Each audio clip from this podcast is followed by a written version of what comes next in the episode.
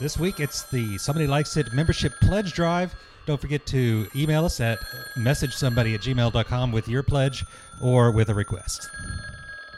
Had a Um, can you guys tell I was sick all last week? Yeah, Shane's about to cough up a lung. Yeah, if at any point during this um, recording of this show, if I have to put the mic down and you abruptly, you'll hear me coughing across the He's room. also a singer and apparently did a six-hour set. Uh, two, two, three hour sets. two, three, oh, whatever. Yeah, Yeah. It's divided six up hours however I you couldn't need to. done. Um, Mark, Ryan's a mathematician. He, he I have never oh, I been know accused this of shit that out. in my life. this is tonight's episode brought Yeah. to you by Mensa. and you'll notice that I've got the uh, the sexy uh, voice this week. Oh, Yeah, Yeah, so you- Mark's Mark's basically getting what I had last Exactly. week. Mark's Wait. debuting his Barry White voice. It's got a Uh, little bit of. Billy Dee Williams going So on. if, on yeah, if you guys here. have any snake problems in your backyard, just go ahead and put this. Oh, I love the sexy slither of the lady snake.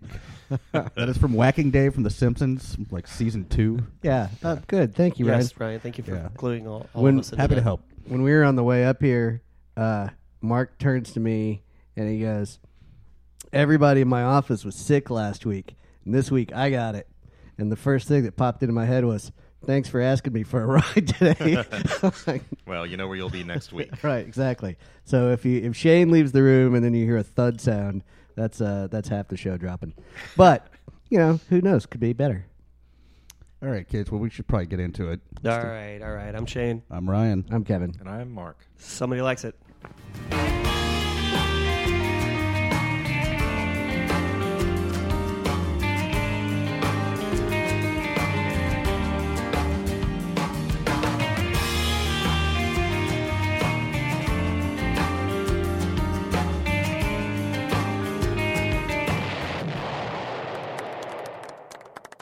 So this is a little bit of effluvia. Like maybe it's a little bit of uh, some pop pop culture stuff. Well, Fluvia sounds like it, it ought to be like some sort of like new like antidepressant. It could be, that could be what we all have tonight. What we your all doctor caught. before using we have the a we have a, uh, a dessert at, at work called profiterole, which I just th- think sounds like a male enhancement drug or something. Profiterole. yeah. Gross. um, yeah. So anyway, uh, it was announced a couple of days ago that uh, the Jersey Shore is getting back together, and Twitter lost its fucking mind. I just Like- saw that today. uh like just couldn't get enough of like like just small takes on how like all the people that watch that show for all the wrong reasons you Uh, get see, twitter is like simultaneously the best the best trolling and the worst of the worst at the same time here I was trying to figure out what exactly happened to the Jersey Shore that it needed to get back together. yes exactly Well, I I th- I Are thought they it, the mature Jersey Shore now? Yeah, that's what I that's what I saw today. I didn't see anything about the about Twitter responding to it, but I saw something today, and it was like Jersey Shore, the family's back or something. And I know at least one of them has a fucking kid. Oh, like that'd be yeah, uh, sure. Snooki. Snooki. I've never actually seen an episode of that, and somehow I know that Snooki has had a child. oh yeah no she's I've never seen one either, and somehow I do the same the thing. responsible one, I guess. Anyway, so so that's happening, uh, and then this is kind of interesting. Um, of course, we talked about uh, several weeks, maybe a couple months ago, when uh, that Walter Becker passed away. Um, now, Steely Dan is suing itself. Like, oh uh, yeah, yeah, yeah. Um, what Donald Fagen is suing. He's uh, suing Walter the Becker's estate estate. of Walter Becker. Right, because his wife wants to. Or it's, it's Essentially, essentially pretty like- convoluted. Well, yeah. The, apparently, there was a clause written into the way that they wrote their original, like one of their contracts back in the early '70s, that said if anybody died off, that they that all their shares of that entity, because like a lot of these big bands end up being essentially giant businesses, all those shares revert to the living member, The surviving member. And, yeah, and so Donald Fagen's the only one, and so he was like, "I'll be taking those shares now," and uh, Donald Fa- and Becker's estate says. It seems like it was less financial and more No. about the way that, that they were they were wanting to advertise Steely Dan. Like it seemed like they were they were already talking about like on their website or something like that, like on um, Walter Becker's website, and it seemed like it was more like a promotional thing rather than like a, a money issue. I, the article that I read sounded like it was it maybe had a little bit of money May- in there too. but maybe I mean, I'm both. sure, like frankly, like I just assumed the contract was like you know 200 pages long and took a year and a half to write. right, yeah. No, uh, it's entirely possible. Right, and used a lot of different people, like a lot yeah, of like typists. very, lots of different lawyers putting that together. Um, Session lawyers. session lawyers. he came in and he's like, "Hey, I brought this period and a couple of uh, clauses." uh, so Celebrity Death Watch is going on. Oh Um, yeah, we lost. Um, Well, a couple of them. Noted songwriter and mass murderer uh, Charles Manson. uh, yes, that's Beach true. Boys groupie Charles Manson. Hey, so Yes. uh, so I Beach knew Boys' friend back in the day. Yeah. Uh, was, that? it, was it Dennis Wilson? I Den- think? Dennis Wilson. Yeah, but then one of the one of the Manson dudes like wrecked his car, or anyway, there's a there's a lot to unpack there. But um, but I just found out like the Beach Boys ended up recording one of Manson's One songs, of his songs, but they changed all the words to it, or like a lot of the words to it, and like some of the melodies. So basically, at that point, is it even the same song? Is it even the song? But you would still like he would still get a songwriting credit, I would think. No, he didn't get a credit on it. Uh, well, then that's kind of. Well, I, mean, think that's what not caused that- the whole, all of the ma- the mayhem. There, there was yeah. That's what caused him to like lose everything. And To, yeah, to freak out and uh, Yeah. you know inspire people to, to murder. Yeah. Uh, anyway, the world's probably better off without Charles Manson in it. Um, Yeah. So, so I, I had to look up because I knew there were some others that have, have passed since we last recorded. convened. um, we we mentioned one. We'll bring that up. But uh, rapper Lil Peep. oh yeah. oh yeah, that guy was like 21. 21. That's crazy. Uh, I had never heard of him until White that happened. Emo Yeah. rapper. Yeah. Yeah. What the hell is an emo rap? Yeah. It's a, uh, of course, sad. uh, It's ACDC sad co-founder, frontman oh, Malcolm Mal- Young Malcolm Young. uh, passed away on the 18th. Oh, that's right. Uh, which was uh, since the last time we recorded. Country singer Mel Tillis. Oh, I didn't know Oh, that. I actually hadn't heard that. That, that, that's tragic. Oh man, that was uh, Oh, that was Ryan, I know you that's a kidding bad me? joke. So that was too stupid. soon. Bad on many different levels. Um, yeah. uh, another uh, Della Reese, uh, singer and actress. Oh, yeah. uh, passed away, uh, and of course the one that we we mentioned before we started recording, David Cassidy. Yeah, a lot. Several. Maybe. yeah, it's hard to come on, get happy. Like, Oh, I don't know, man. I think I love you. Um, What are you so afraid of?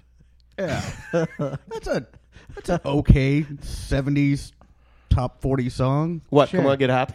Uh, I think I love it. I think I love Oh, you. it's a Yeah. fine song. Yeah. I was just saying, come on, get happy. That's a theme Well, song uh, of the yeah, Partridge well, Family. that is- Yes. that is true. Right. Well, apparently he wasn't all that happy in his life and had some. No, and then he struggles. had like early onset dementia. Yeah, Yeah. like yeah, lots of stuff going on with that dude. Well, maybe Del, Anyway. Della Re- he, maybe he went out with Della Reese and touched by an angel. So there you go. I'd like to was think that was that her show? that was her show. Oh, okay. Well, anyway, I, I recognized her face as being like a It's because that show was on when Sort of when, When omnipresent, we were in like- in, in like our like freshmen in college and late in high school, and the only time that song came or that song that show came on on like thanks Ryan on like Saturday nights. I think whatever time it came on, we were out partying. Number one and number two, we're not going to watch some hokey show about I just remember uh, Angels back touching. on uh, angels touching people. on- Yeah. I- actually, that's I don't know. on Love Lines back in the day. Um, they had a guest who um, It's a great story, did Ryan. voiceovers. I'm not done yet. Oh, okay. asshole. Sorry, go ahead. Um, did voiceovers for whatever network that was on, and so he did a voiceover for a promo for uh, "Touched by an Angel," but he called it "Touched by an Uncle," Yeah. and it sounded, you know, I mean, it was that guy. So That's pretty funny. Yeah, Like I he enjoyed it. recorded it that way. Well, they just asked him to do like This funny- week on funny Touched by an voice- Uncle. Touched by an uncle. Yeah. sketchy. A lot of sketchy going around. Well, I think we we've talked about everything except for the reason why we're here. All right, yeah, the Cure, Bloodflowers. Yeah. The Cure. That's what Ryan Ryan led up the Ryan, you, you, that was like an impress. That was like Lars Goranson saying "The Cure." There's a little bit of uh, Dieter from uh, vintage uh, Mike Well, Myers. Dieter's, in Dieter's too. more militant. Sure, that's Um, true too. and yeah, German. and angular and Yeah. German, but yeah. Um, anyway, All that is true.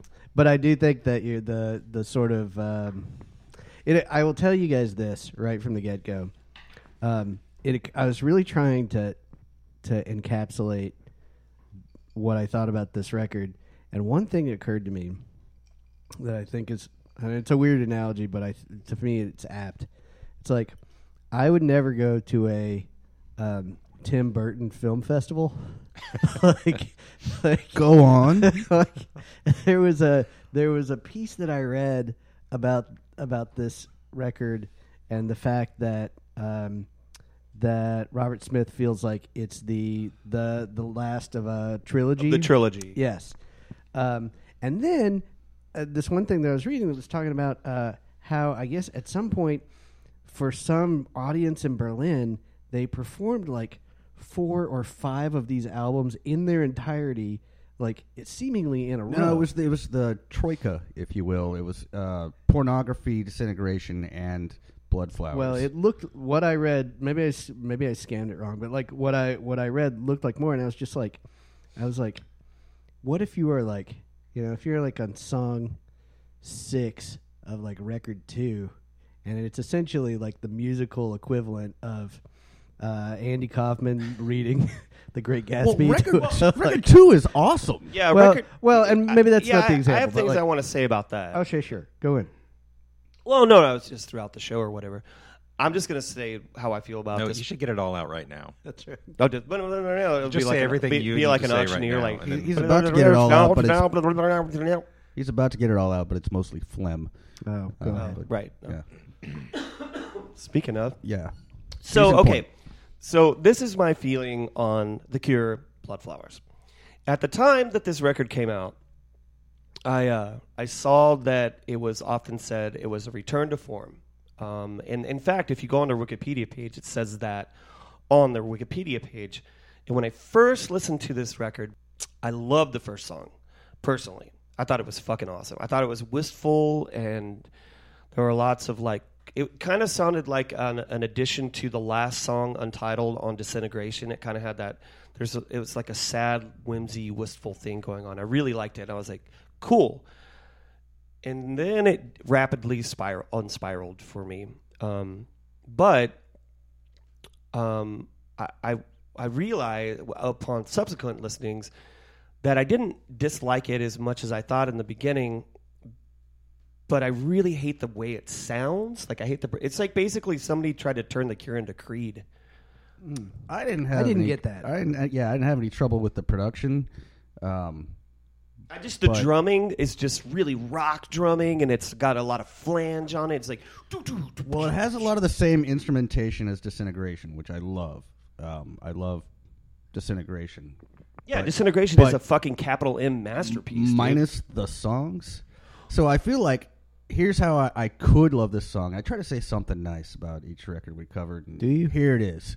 Well, I'm, I'm trying, dude. Okay. I had to struggle a little bit. With Yeah, it. yeah. I, I don't. Lo- I don't Um, love this record by any stretch of the If I were 25 years younger and had been like, like, um, really into a girl from afar, and then it turns out she was into me also, and I just found that out, and then we took the right drugs and made out and lived to this, I'd probably enjoy it more.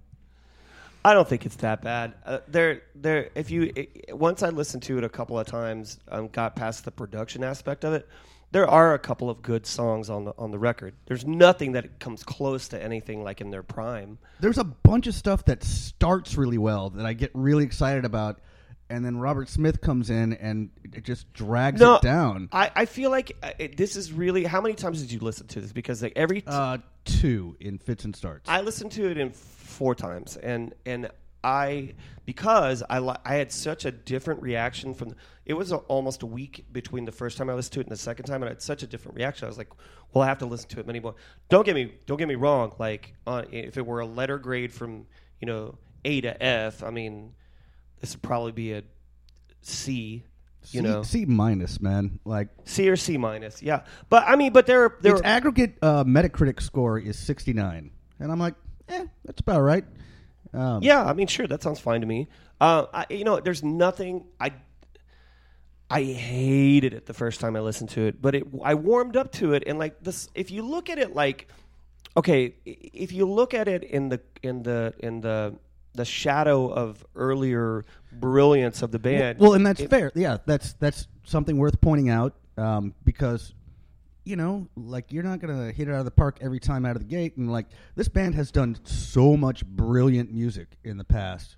Well, but it's also, I mean, you gotta gotta think that you gotta gotta think too, and the, and I think the way that I warmed up to a little bit more was considering it as like just like a a minor record that you put on vinyl when it's snowing outside or something or you know you're drinking red wine and Yeah, it's Like- kind of a mood music background kind right of thing. right if you look at it in that way it it it it's a better idea than if you look at it as like the cathartic masterpiece that disintegration was you well, can't, in can't disintegration, like. I mean, you're just engaged. well like, it's the a time. fucking home run dude i mean that record is fucking in- insanely brilliant i don't know that's where i am on that kevin Yeah.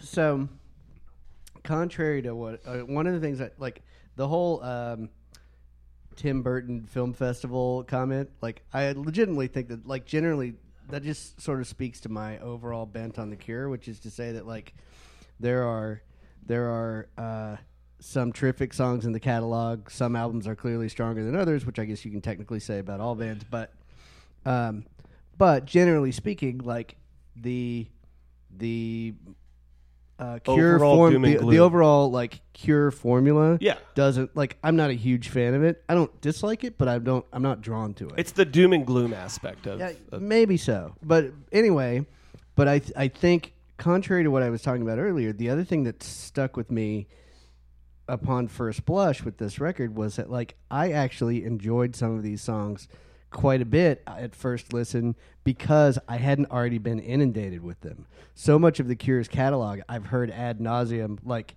just That's to the point of like you can't like it just you know it's uh it is it's a flavor i've tasted a thousand times so it's like with with this i was like okay there's so and it's like there's a certain amount of like not to a jam bandy place but it's like there's a certain amount of meandering that it's like if i'm in the groove and i'm and i'm kind of enjoying where the song is going it's like i'm i'm kind of okay if it takes a little while to get there sometimes Yeah, they do that a lot on Disintegration, where there's long instrumental passages. At the Well, beginning well, of it the builds song. up, but it's more cathartic on disintegration. Well, It's- I think yeah. part of that is there's there's a there's a different level of dynamics. It's more cathartic because the payoff is is. Di- but I the thing is is that like I don't mind it being.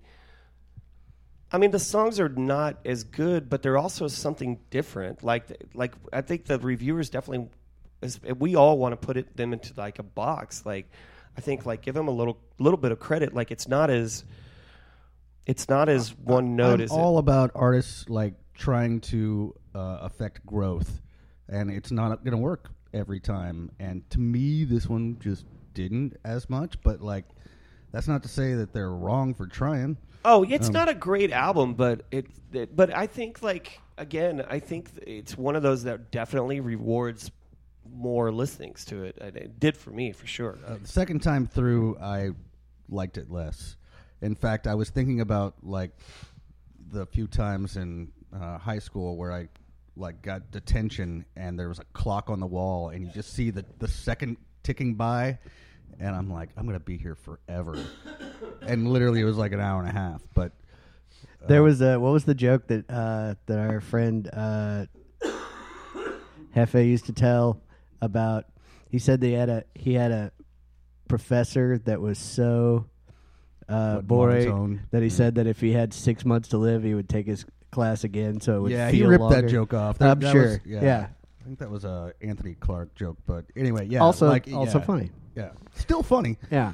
Anyway, um, Why don't we listen to one of these songs? okay, let's do that. Well, you like the first song, so why don't I we do like in- the first song quite a bit, actually. That's the that's the one song I really li- liked. On that. there are songs that after that come up later in the record, like the last day of summer. Um, I liked I liked lowercase l, but this one I, I liked a lot. So let's listen to Out of This World. Okay, coming at you now.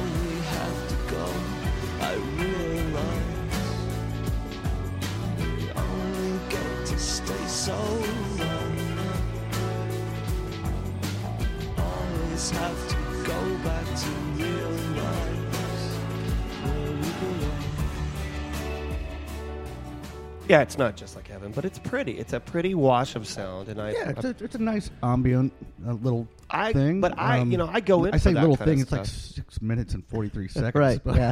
yeah, yeah, It- but I mean, like again, like it's good, like wh- what I was saying, like you know, background music or whatever. But it's, but not totally. I, I just think it's pretty. Like it's nice. Like I could have, I could. This is a great album to like put on and walk your dogs to. It's a passive listen. I think this song I sounds think like it that's should be fair. like the B side to "Pictures of You." You know, like a thing that they were fooling around with in the studio. Like we were talking about this actually. Um, so, uh, me, Kevin, and Mark all went to Shane's like kind of love seat reunion, which is a thing that he did for years. Shane was there too, actually. Shane I- was, the- I Shane was was there, performing. Uh, but we talked a little bit about what we thought about this record, and I was like, it, it just kind of sounds like outtakes and B sides from Disintegration. I mean, I get what you're saying when you say that. It makes total sense to me. Um, I think it's a little bit better than that, but not too much more. But I mean, you know, it is what it is. It's it's dis- it was disappointing be, expecting a return to form, but th- that song in particular, I I, I thought was great. Um, I just thought it was a nice little affecting song. Yeah. and the lyrics are great on it. No, I enjoyed it too, and it, like, and that's that's one of those situations where they kind of set the stage and they let you know, like, right off. Robert Smith's letting you know right off the bat that like some of these songs we're just not going to be in a hurry to, like, it is the pace that it is, and uh, Well, virtually all of the songs on it are long. If you go to Oh, Disintegration, there's like, you know, Disintegration itself. That's a nine minute long song. Yeah, but for some reason that doesn't Yeah, bother because- me. You know what it is? It's okay. Disintegration has inertia on it, like throughout, no matter how long each song songs is. are way way better um, but there's some interesting instrumental parts on this So uh, let me let me share a little uh, thought here. That so Stereogum did a, wrote an article a couple years ago about ranking the Cure albums from worst to best. There were, I guess, all told, like there've been what 11, 12? How many? What's the what's the overall number? 14 Okay. Anyway, Bloodflowers, um, per their ranking system, came in at ten. Uh, and this is what the what the author had to say about this record. I think it's kind of uh, noteworthy. He said, "If Wild Mood Swings and uh, this is side note. People seem to really fucking hate that record. If Wild Mood Swings was a failed attempt to channel the energy of Kiss Me, Kiss Me, Kiss Me, Bloodflowers is a modestly successful attempt to recapture the stately gl- gloom of disintegration and wish. Coming directly after uh, WMS sputtered in the public eye, it was an immediate and dramatic improvement over that record, but you can't shake the feeling that we're getting calculated fan service in the place of genuine inspiration. So, the you know the point that this guy seems to be making is is that it is it's a little bit of paint by numbers cure. It kind of feels like that to me. I mean, it sounds Yeah. definitely sounds like a Cure record. Um, so on their Wikipedia page, inter- they they in talking about critical response, Entertainment Weekly called it a uh, one of the band's most affecting works. A less favorable review came from Trouser Press, Trouser press. which wrote and they Yeah. pull no punches. Yeah. Um, Bloodflowers feels like a forced recreation recreation of the earlier gloomy classics. The album sounds completely uninspired as Smith and company go through the motions of curedness. I wouldn't say that quite as much, but But you um, definitely wouldn't say the first one either. no. No. I think this would be a great record to nap to. Yeah, it's not a bad record. That, uh, you know, ergo the the the C- my C rating, which by the way we've never really come up with. Like sometimes we'll we'll rate it I know with we- stars. We, yeah, we use sometimes we different- use stars. Sometimes we use thumbs ups. What sometimes we use letters.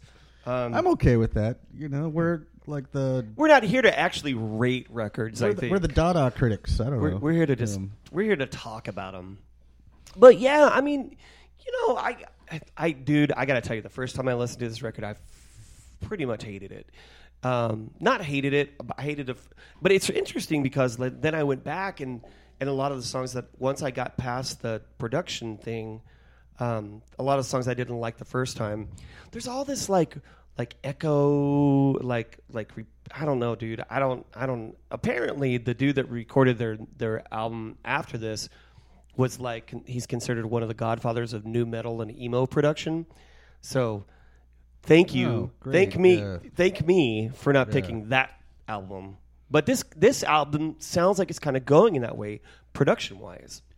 So uh, I listened to this record again for the second time today, and after it ended, uh, like I was off, you know, um, you know, doing something else, like I had my little uh, cube speaker on or whatever, and it immediately went to a different Cure song, and it was in between days, and I got so happy. The same thing. Push came on off the head on the door. Uh, same record. Um, and I was like, yeah, now that's a good song. That's a great song. There's a look. I don't like. I'm not saying. I'm not defending this record at all in any way. So don't don't think that I am. I'm just saying like after after a few listens, I gave myself a few listens to it, and it's much better than initially presented itself to me to be. If I look at it in the right context, like it's not a bad record. If I look at it in the context of of some of the fucking best songs of the 80s mid mid you know entire 80s and early 90s like yeah I mean, fucking Well, that was Fuck that it. was their heyday, and so it's also like I don't know if it's not fair, but like for bands that you know one gets like really into and just loves. I, I mean, I've heard every Cure record from the '80s, uh, and probably through like Wish. I've heard like just every record all the way through. I haven't owned all of them, but I've, I've listened to them, and I, I genuinely enjoyed them. I typically like the singles quite a bit more than some of the album tracks, but they're good album tracks on those too. Um, but hearing this in comparison to that, and like you know, they're older. I, I you know I wonder what part of it has to do with um you know Robert Smith you know the Cure you know I think he was 18 maybe 19 when their first 1976, uh, when I thought it was 79 when they well that Three imaginary that may have been the, the- well that's Three the Imaginary release, but they got together in '76. Right. They were still, yeah, definitely in high school. 79, Three Imaginary Boys. Um, but, you know, then he's also, he's also obviously a difficult human being. Well, Um, okay, that was the other thing that was funny about their Wikipedia page is all the personnel changes, and it wasn't as bad as uh, what was that other British band that we were looking at? The, The Fall. Fall. Yeah, Yeah. uh, who they had like 30 past members. Well, the Cure seems to have a lot of past members, but they'll get fired and then come back. And then come back, yeah. Fired or quit. fired or quit or pushed out by the other members. So there was one of them that was a raging alcoholic, and uh, they said we're going to quit unless you kick him out. Um, but apparently, yeah, Robert Smith, who apparently has been married for I don't know thirty some odd years or Yeah. something, Something Um, like that. Anyway, I don't know. We should probably listen to another one of these songs. Um, do you want to do, um, I don't know, let's say um, Close to You? Oh, wait, we got to stick with this one. Uh, how, how about The Last Day of Summer? I actually like this song.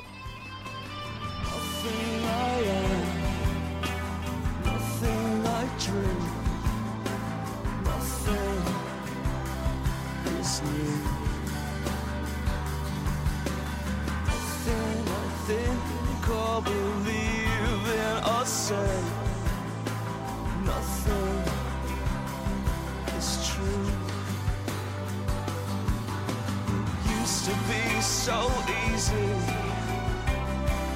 I never even tried. Yeah, it used to be so easy.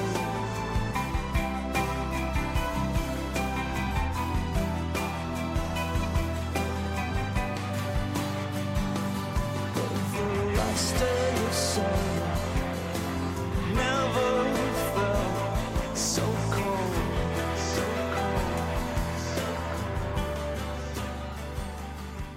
That song is on the uh, soundtrack of a Lost John Hughes movie. It is? Nah, it's I just- think he, I that's think he, I think he like. should That's be. what it feels is I like? think He what- wants it to Yeah. be. Yeah. Where I like somebody's that like song. walking in the rain. Yeah, Yeah. yeah, Yeah. Oh, I see. What, An all right. ill-fitting jacket. yeah.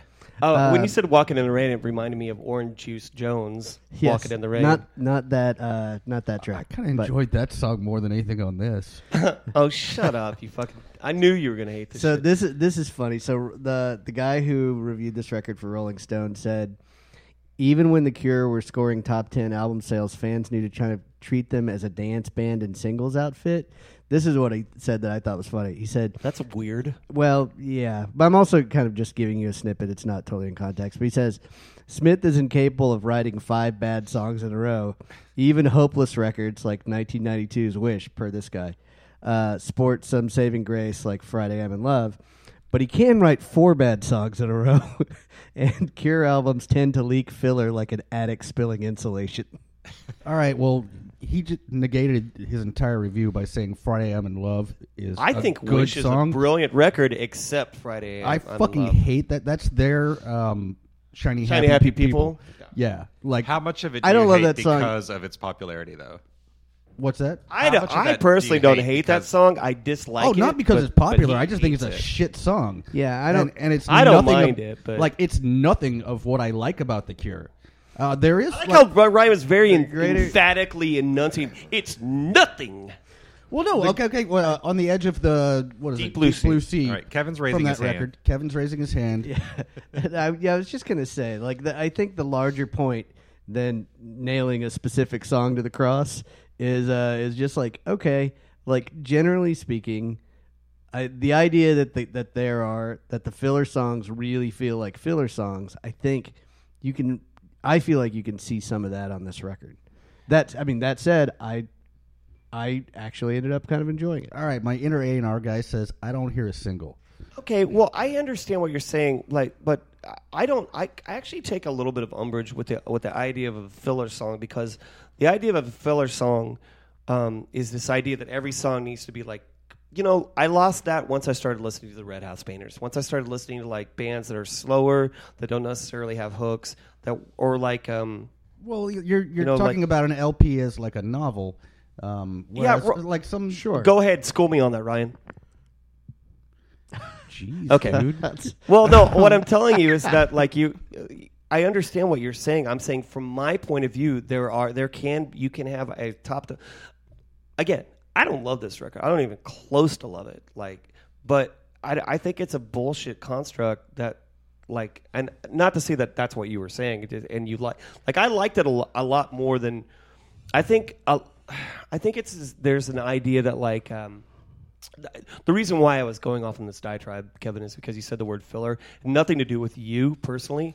Just Sure. that, that word like gets pushed around. Like, I mean, just Just a because, crutch word, but Just, yeah. I just- have something to say about it, but I'll wait. Well, I was in the middle of something before you cut. Go- but go please, ahead. But go ahead. Tell me about the novel and how how to write a, an album. well, My point is, uh, some bands like Red House Painters and uh, various others write albums, and then there are bands that are put together to put out like a couple of singles, and they do literally have songs that are just little shit shows. And in fairness, In between. the, music construct has you could I think it's pretty easy to make an argument that the that the at least the way that music is consumed or the perception and the, the way that it's that it's sold more often these days is is a lot different than it was sold And in 2000. yeah, That's true, yeah. and whatnot. So No, I hear what you're saying.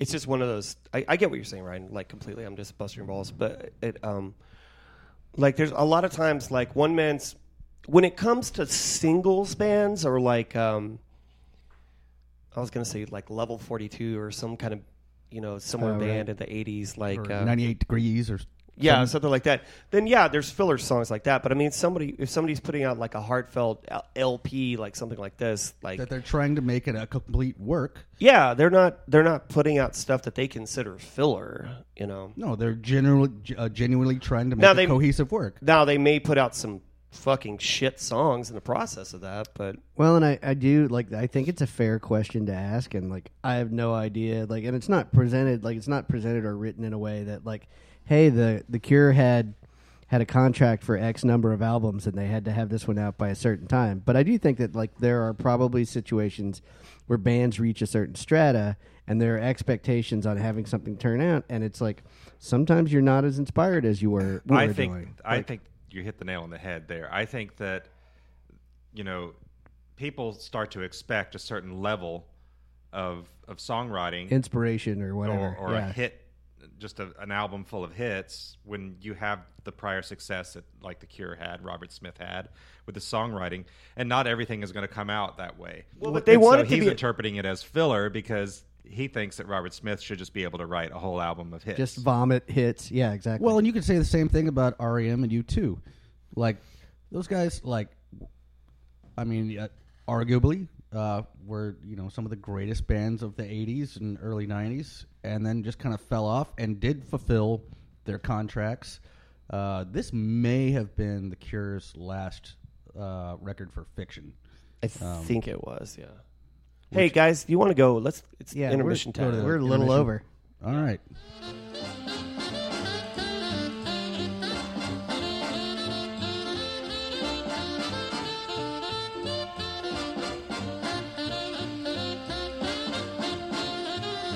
Hey, so uh, years ago, when I first rolled into Austin on Thanksgiving morning, many, many moons ago, uh, one of the uh, compact discs that I had in my car at that time was a record from a band from LA called That Dog.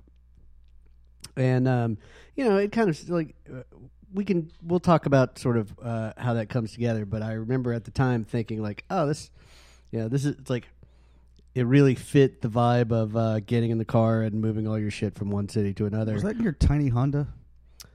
I don't remember what I was driving then, but yeah, it was a while ago. Anyway, so the point being, um, rolled into rolled into town, and um, I have not, I haven't uh, come across this this act in a long, long time, and I was just fishing through some stuff today, and I came across this. Uh, this their uh, 1997 release on Geffen Records, and um, there is a track on this this album called Minneapolis that struck it, it strikes me funny for a variety of reasons, not the least of which is Minneapolis is really like part of the chorus, and it's that's a hard word to make into part of the chorus, but they do it.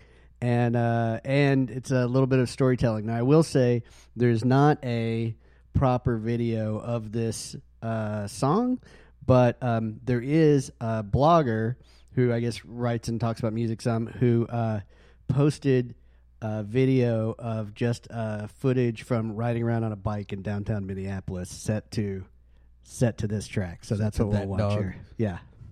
So this is that dog. I was at the Jabberjaw, the cutest boy I ever saw. He was standing behind me. He was such a dream. He kept looking right my way. I wanna see him every day. Randy told me where he lives in Minneapolis hung around for closing time. I wanna make it mine, all mine. Told my friends I want to leave, and they embarrassed me. Took my keys out for my car, walked down the street not very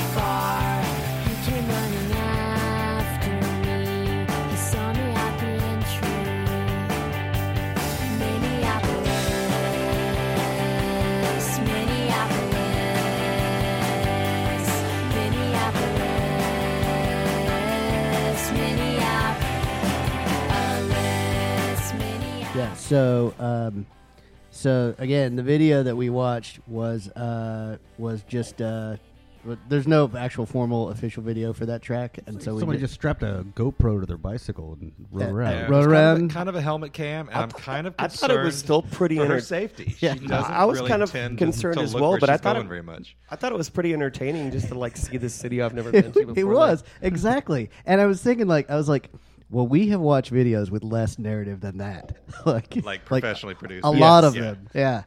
What So- was the one that culminates with like eating a McDonald's cheeseburger?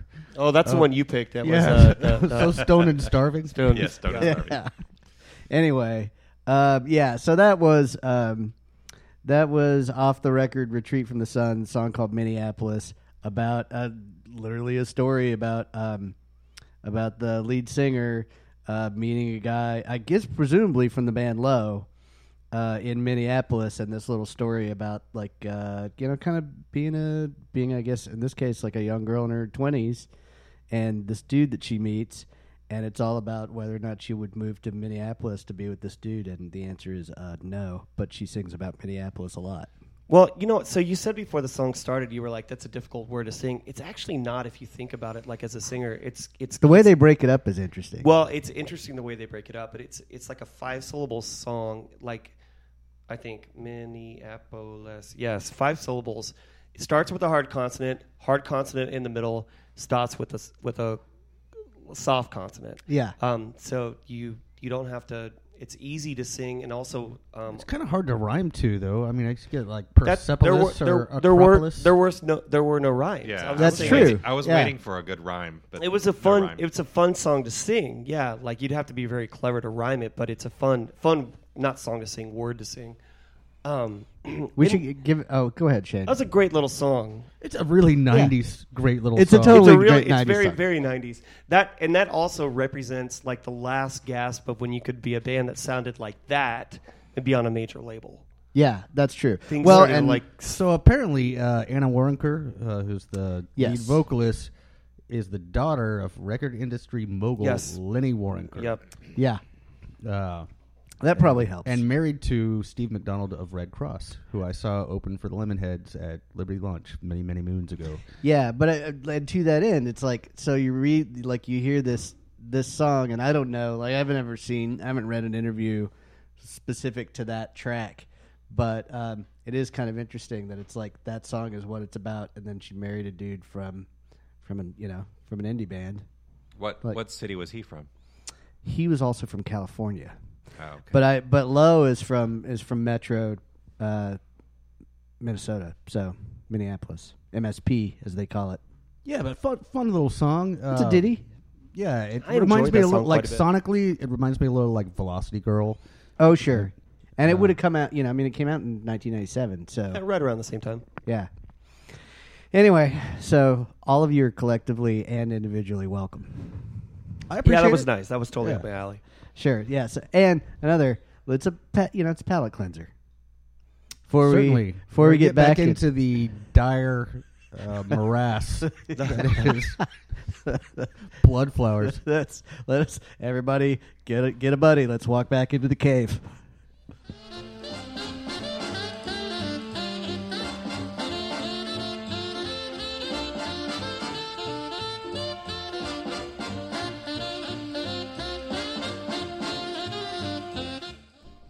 So we're back on the cure. So, is that working for you guys? Yeah, I had my fingers crossed. You were going to nail it like you always do. I don't even know why I had to cross my why, do you, fingers. why do you doubt him?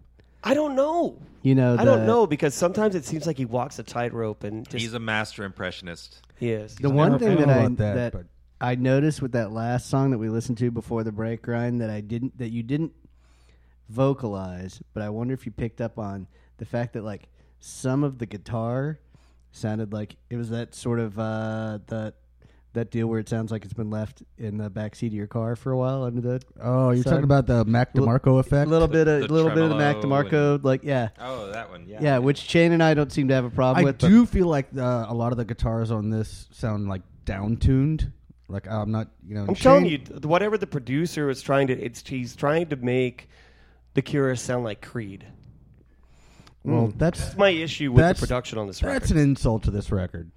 Um, but that said, I don't know, man. It's not an Uh, insult to the songwriting. It's just an I insult. love the Cure. They've provided me so much Yeah, entertainment. it, look, it's not a great record. You don't have to say I don't know, man. I think we're all in agreement on this, but it's not a bad record. I think you and Kevin are like the.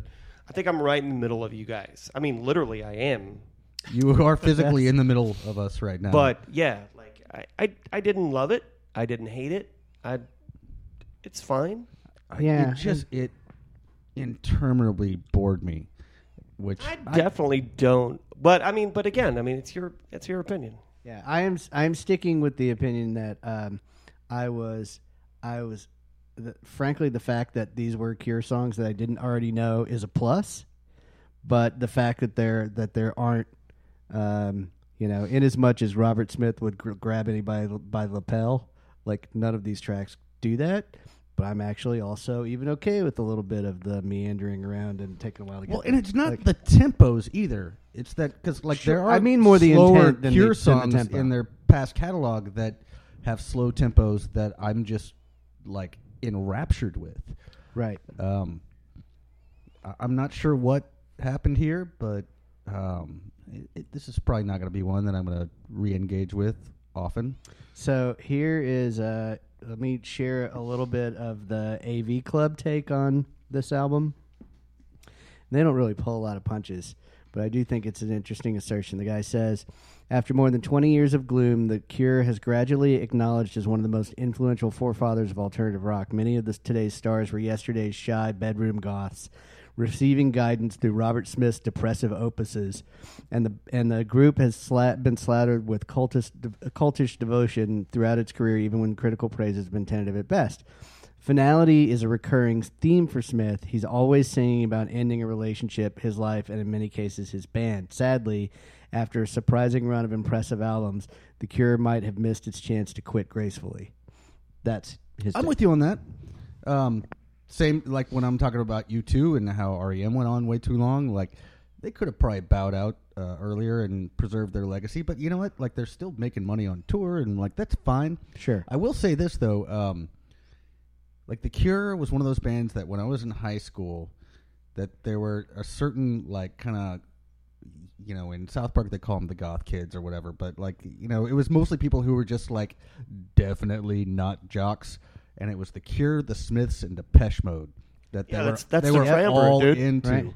Yeah, um, that was the one that if you liked one of them, you were into all of them um, and to some extent New Order, and they're probably you know Siouxsie the Banshees, who Robert Smith played with a little bit.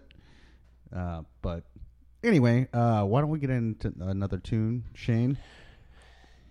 Yeah, sure. You know, what, let's listen to um, a little bit of the longest track on the record, "Watching Me Fall," because while this song, in its 11 minute long glory, does get much much better in the body of the song, in the beginning, it kind of completely encapsulates what I was saying about like with the real rock drumming, like the do do do do whatever. That's it. That's how exactly how it Super accurate. Yeah. Michael Winslow's here. Yep, yep. Yeah. Just like you. That's where I impersonate. I impersonate um, uh, musical instruments, and you You know, I, I do you voices. stick to the voices, right? Ah, And Here- so, comes another ringtone.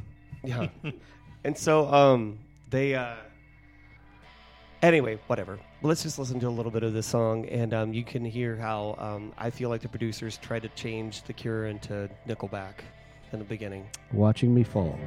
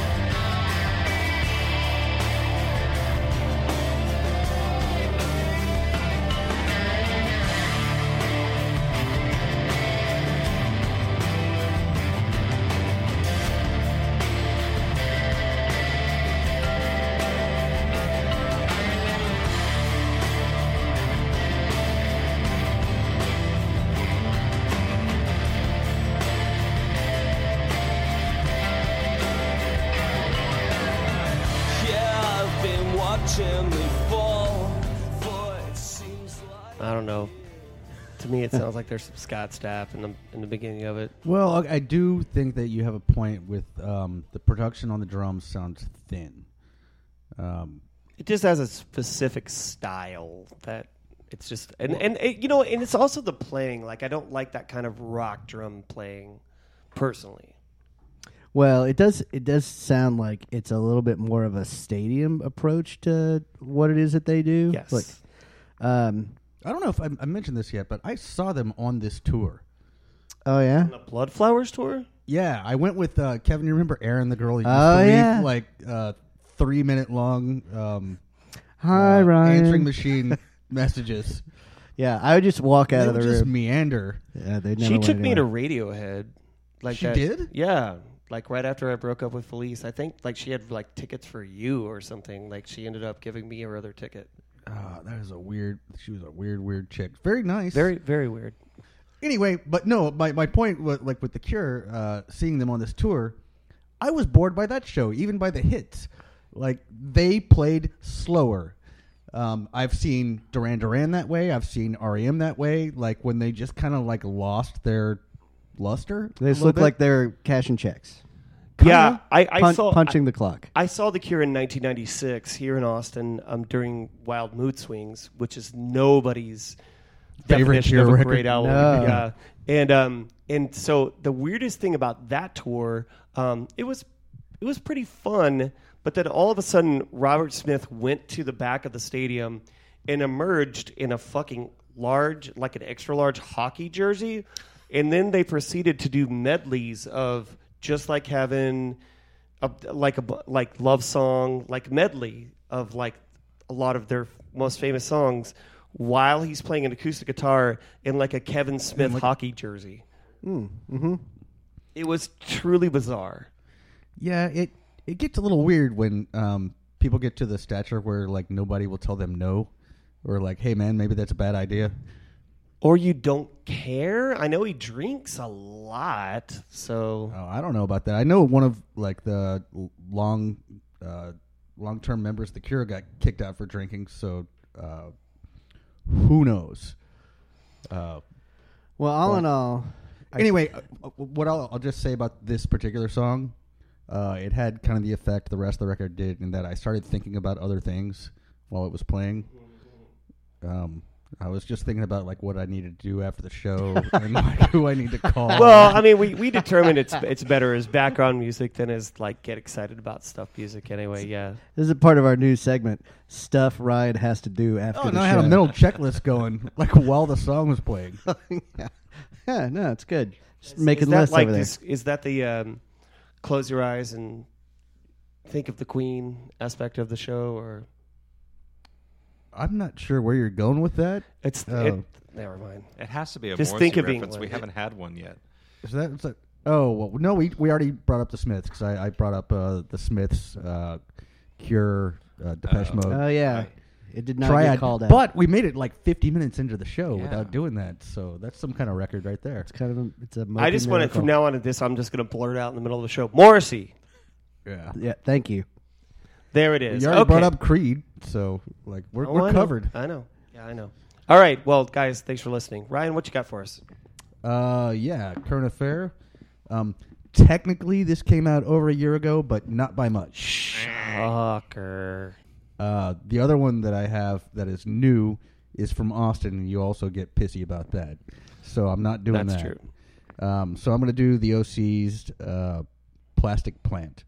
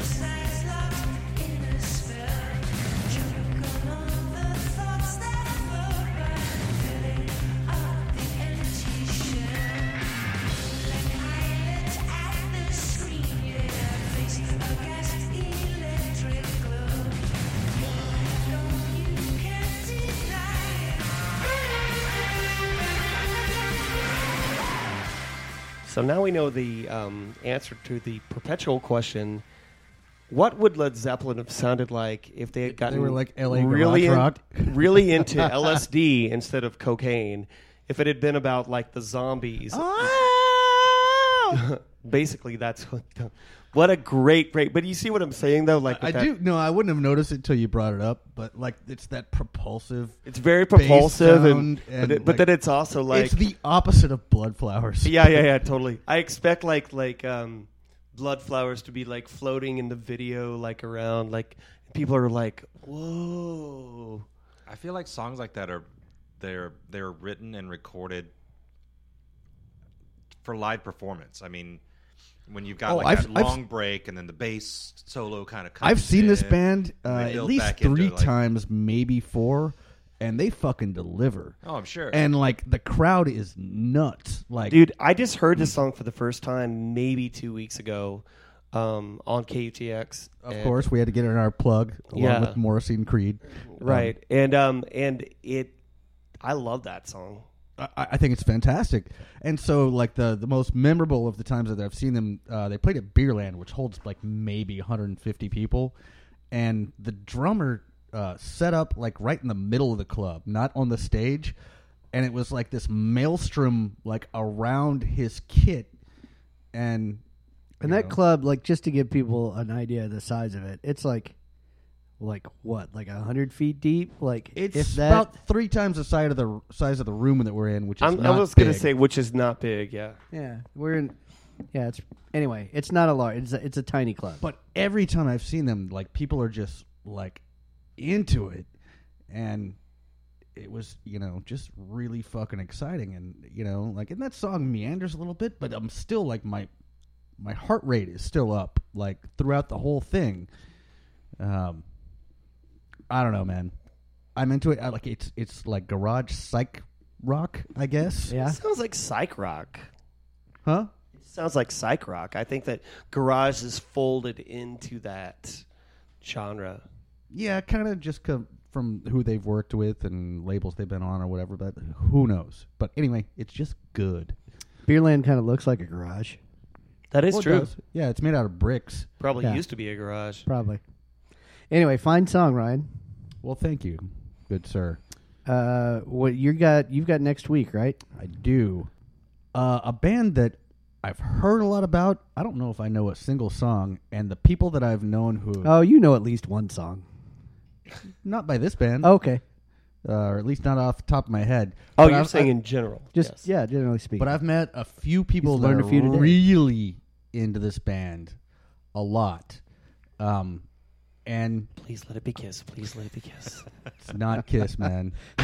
uh, Oh, Settle Okay. down, Beavis. yeah. Uh, it's the Descendents. Uh, Milo goes to college, and I mean, I know that it's kind of punky, but uh, Yeah. I don't know if I'm going to like it or not, and we're going to go on this journey together. Okay. Sounds pretty good. Sounds Yeah. also in your wheelhouse, like Could be. early '80s punk rock or Uh, I think it's late New wave. '70s. Uh, late '70s to early '80s punk rock, new wave. Yeah. Well, I'm you know I'm not taking a total Basically, flyer anything that played CBGB.